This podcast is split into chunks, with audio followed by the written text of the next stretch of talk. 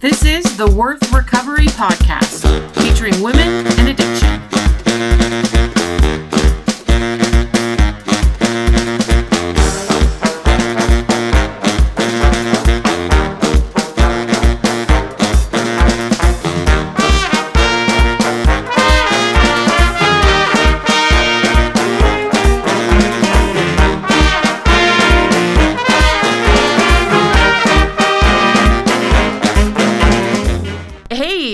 Welcome back to Worth Recovery, a podcast featuring women and sex addiction. I'm Amy. I'm your host here, and I'm a recovering sex addict. I've been sober since December 2nd of 2012. I'm super excited today because I am sitting here with John Taylor. John is a therapist that treats sex addiction. And I'm I, t- I was personally introduced to John about a year ago. Um, the therapist that I see uh, is in the same clinic, and I saw a flyer about a um, an intensive, a one day intensive workshop about big emotions. And I didn't know anything about John, and I went to this one day intensive workshop because big emotions are something that I struggle with. I get overwhelmed really quickly by emotions in my own life, and they seem to just paralyze me. So I went to this one day intensive workshop and I learned so much. So many of the things that he talked about really rang true for me and really, really helped me in my recovery. And then about a month ago, I had two emails on the same day from a few of listeners saying, Amy, how do you get through these big emotions? What do you do? How do you ground yourself? How do you learn from them? How do you work through emotions? And so, and I heard from a couple others as well. And so I reached out to John to see if he would be willing to come on and discuss with us some what he feels about big emotions, some of his strategies, and some of the ideas underlying big emotions. Before we jump in today, let me share a few quick reminders and announcements. We are just days away from our first Worth Recovery event titled Engaged in the Struggle, and it's going to be this Saturday, July 16th, in the Seattle, Washington area. I really, really hope that you're going to join us if that's where you live or you're traveling there or happen to be in the area. I'm I'm really, really excited. It's going to be amazing. You've heard all about our lineup. We still have some seats available. So if you want to come, get on the website, worthrecovery.com, and look for the events tab, and we'll be excited to meet you and to spend time together. Um, if you don't live in the Seattle area or you're listening to this after the event, don't worry. We've got more in the works and we'll be announcing those soon. Also, as always, I want to give a big shout out to our Worth Warriors. Thank you for your support. It's because of the Worth Warriors that this podcast can remain free for all women in sex addiction, wherever they are, whatever fellowship they belong to. They just need help. It's very important to me that when a woman reaches out in sex addiction that there is another woman there to help her, take her hand and connect with her and help her get into recovery. And the Worth Warriors help make that happen by providing the means to keep this podcast free. So thank you so much. You can be part of providing that connection and a voice for women by becoming a Worth Warrior. You can do this for as little as $4 a month. That's less than 50 cents an episode, and you can support other women in recovery. The other thing that you can do is to share this podcast. Do you have someone that you think might benefit? Another woman in recovery? Maybe it's another man in recovery. Maybe they're not in recovery, but they need to be in recovery. Share this podcast. Help them find the support that they need. Help them by sharing your favorite episode. Maybe today's episode will be your favorite. And help them by sharing that and sharing your experience with them. All of the information about both our upcoming event and the Worth Warriors can be found on our website, worthrecovery.com. Now, let's get back to today. Today's episode 46, and we're going to jump back into our interview with John Taylor. Real quick, John is a licensed social worker, has a master's degree in social work, also a CSAT therapist, and a CMAT therapist. Did I say that right? Yes. Okay. Yep. So CSAT being a sexual um, certified sexual addiction therapist, and CMAT being a certified multiple addiction therapist. Correct? Yes. Okay. Awesome. And so I'm excited to have John with us today to talk a little bit about big emotions. John. Thanks, Amy. I'm really excited to be here. Um, I have to admit, I am a huge fan of the Worth Recovery podcast. I was Oh. telling Amy before we started recording that um, I was humming a song this morning and I was like, what is that song? Why am I humming that song? And I realized it's the theme music to Worth Recovery. So, big fan, and I'm really excited uh, to be here today talking about big emotions. Thank uh, you. I just realized also you're my first male guest. Oh. So there awesome. you go. Yeah, super excited about that. I'll have to put that on my CV or something. um, I am excited to talk about this. This is uh, something that has kind of developed as a bit of a uh, specialty for me in what I do. Um, I think that uh, big emotions are a huge part of recovery.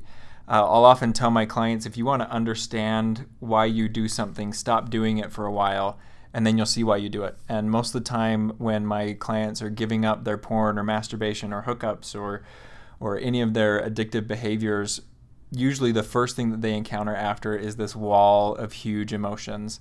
Um, and they don't even recognize it as big emotions in the beginning. They just feel undone, disorganized, um, that kind of stuff. Uh, there's even a saying in Alcoholics Anonymous that the best part of recovery is that the emotions come back, and the worst part of recovery is that the emotions come back.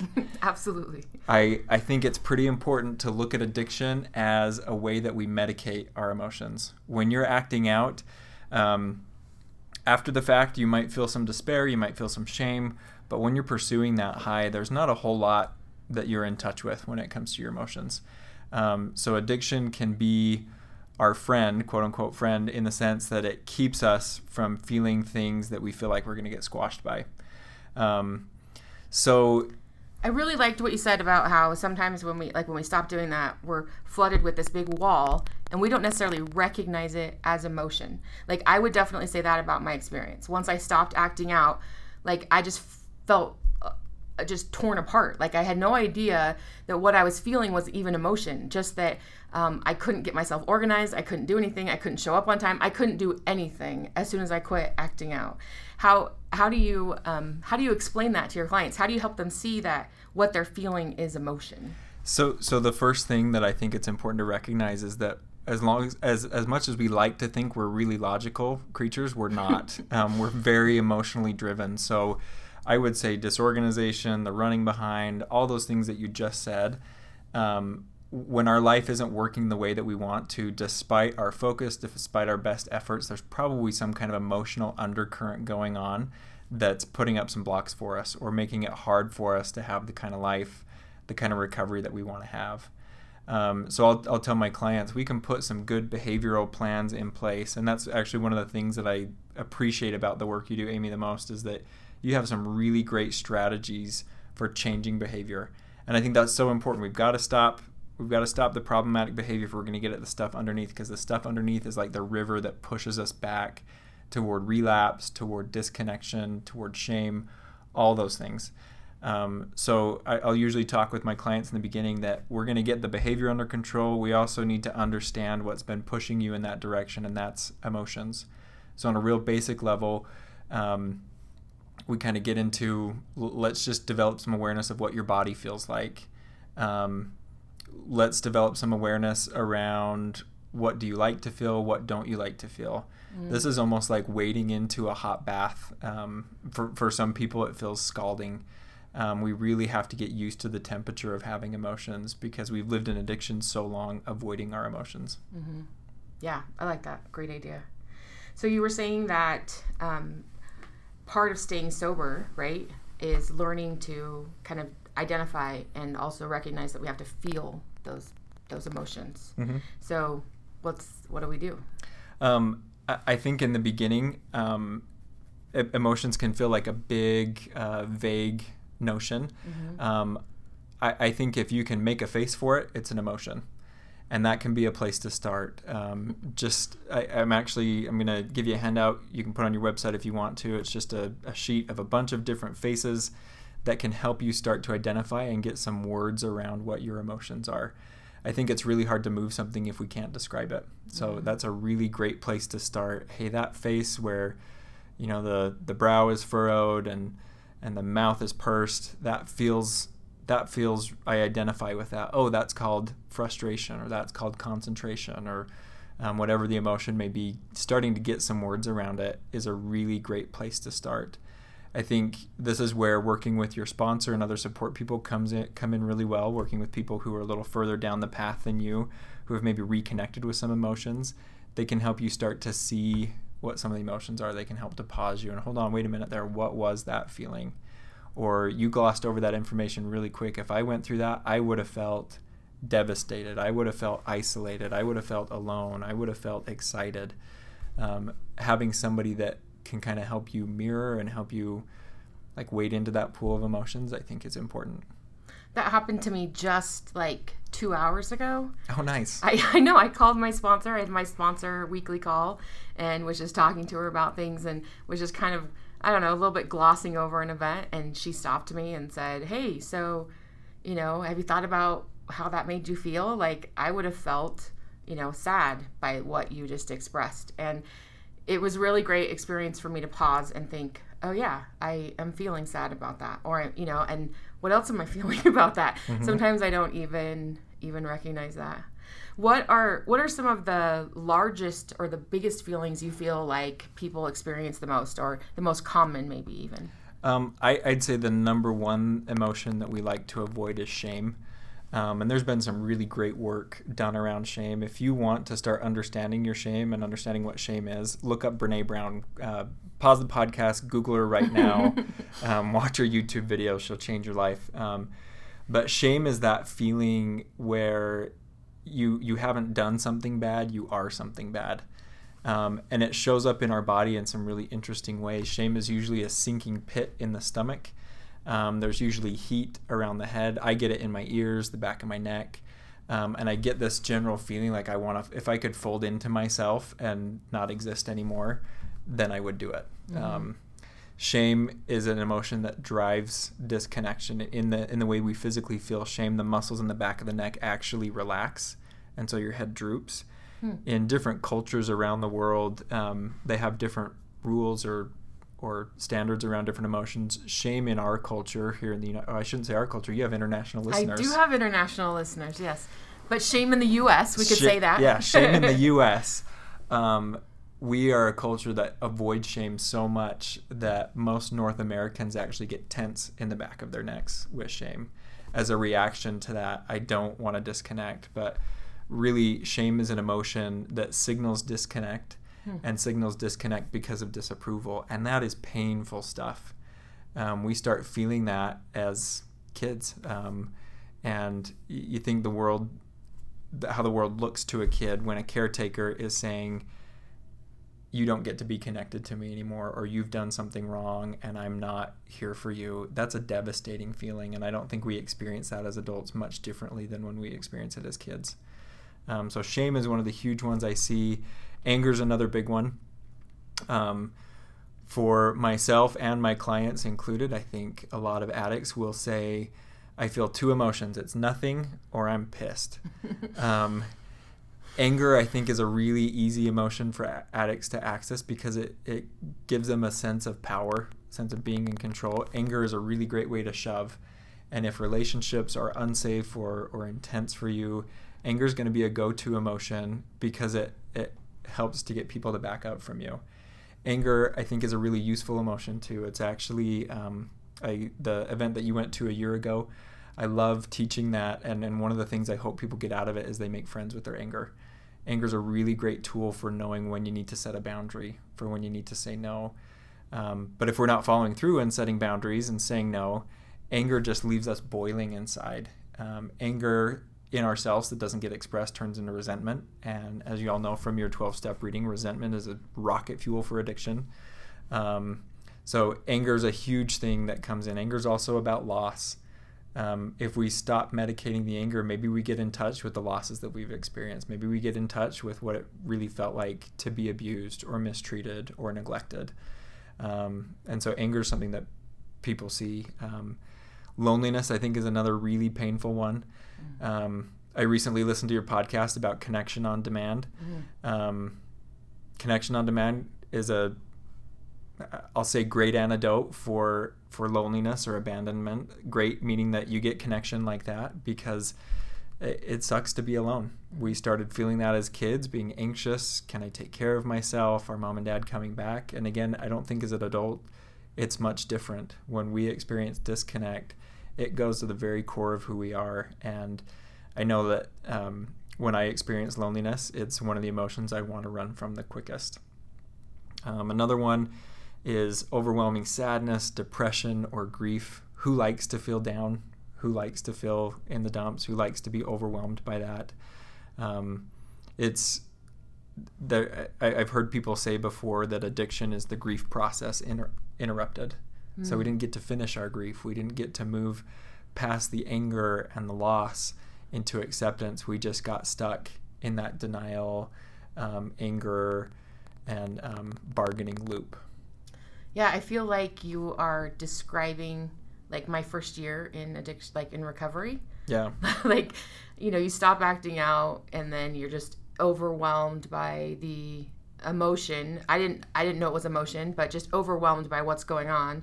And then to start identifying those emotions. I mean, anger was ang- I mean, there was shame for sure, but anger was my primary emotion and when I stopped acting out. Like I I was so angry mm-hmm. about everything mm-hmm. to everyone.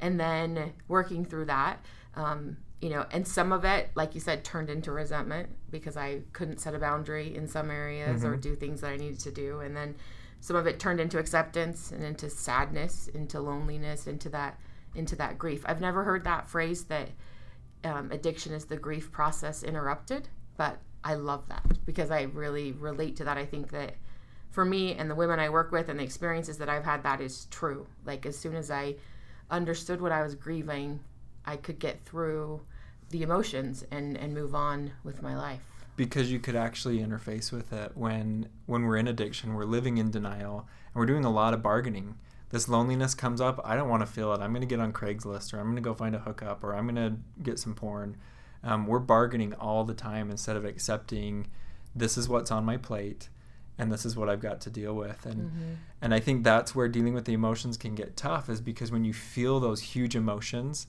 your immediate thought is how do I get this to stop? How do I get away from it? If I go into this, it will never ever stop.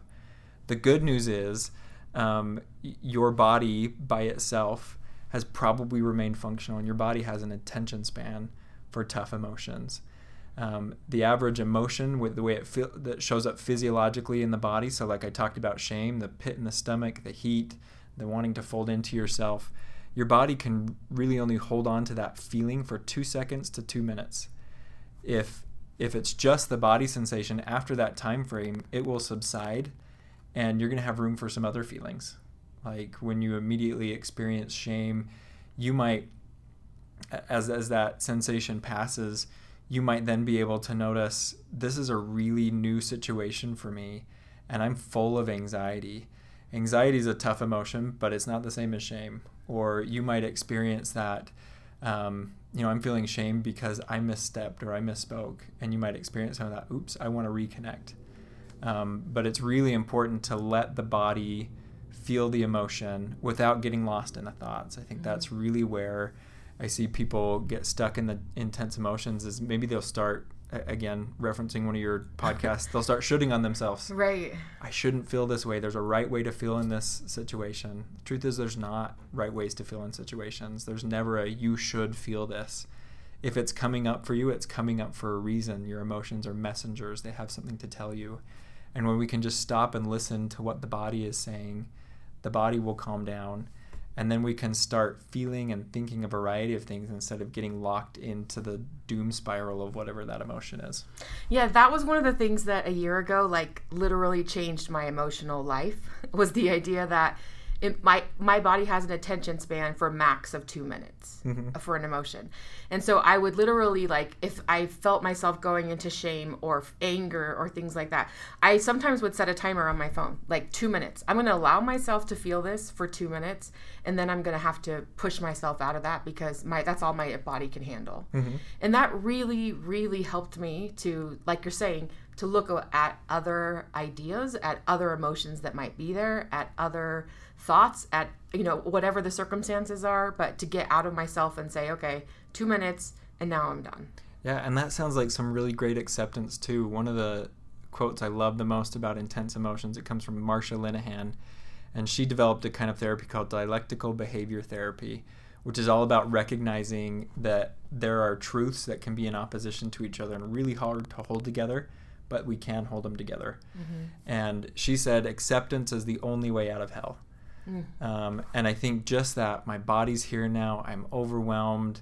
This is going to take some time. I can give it some time. That's part of practicing that acceptance so that that emotion doesn't have to get stuck. Mm-hmm. Um, when I was younger, I, I, always think of this when I think of tough emotions and what they have to tell us. When I was younger, I, um, a new kid had moved into our neighborhood, and he was just between me and my brother's age, and we'd been over, you know, the day before to help unload the truck.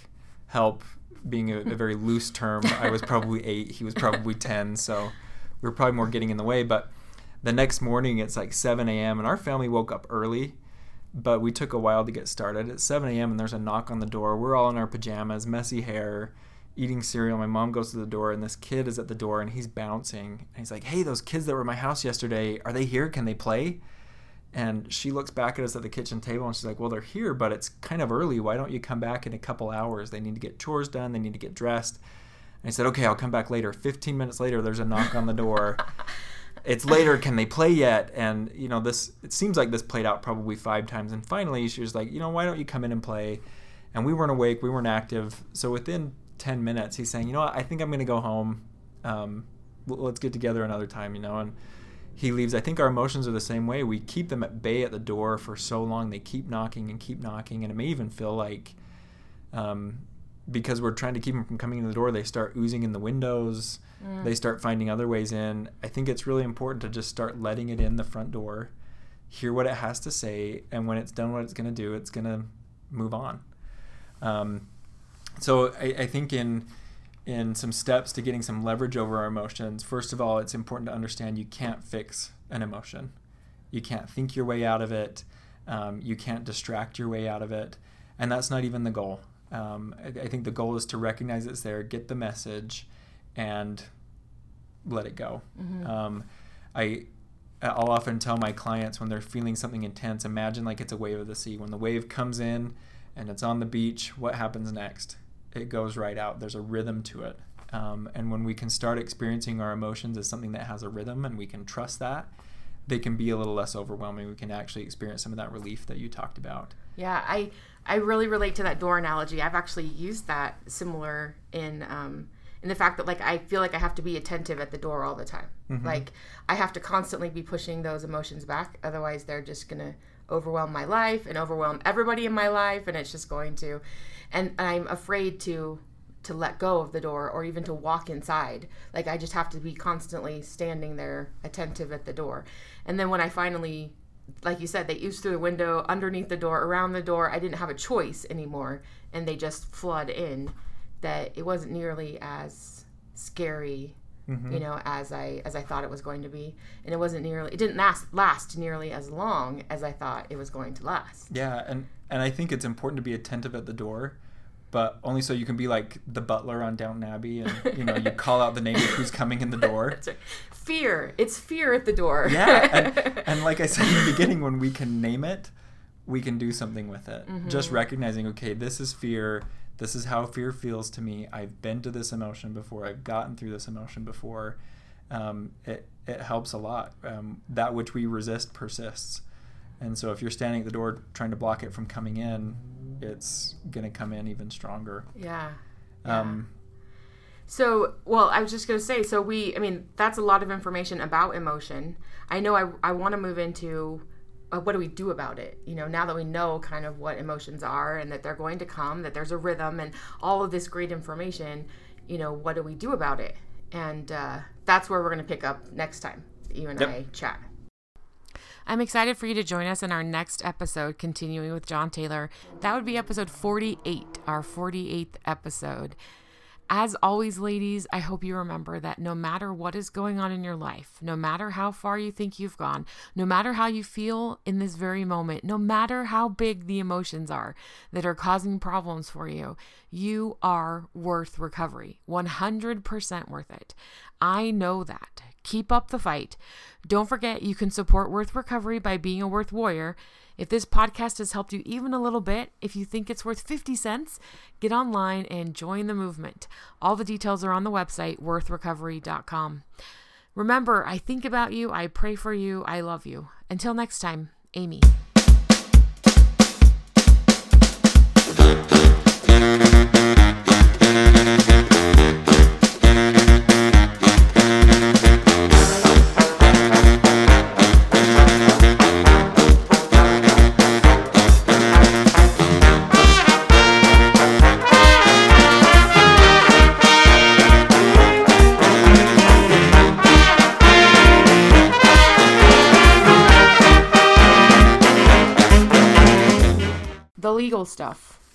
Mission of Worth Recovery is to dispel shame and build hope in the lives of women struggling with and recovering from sex addiction.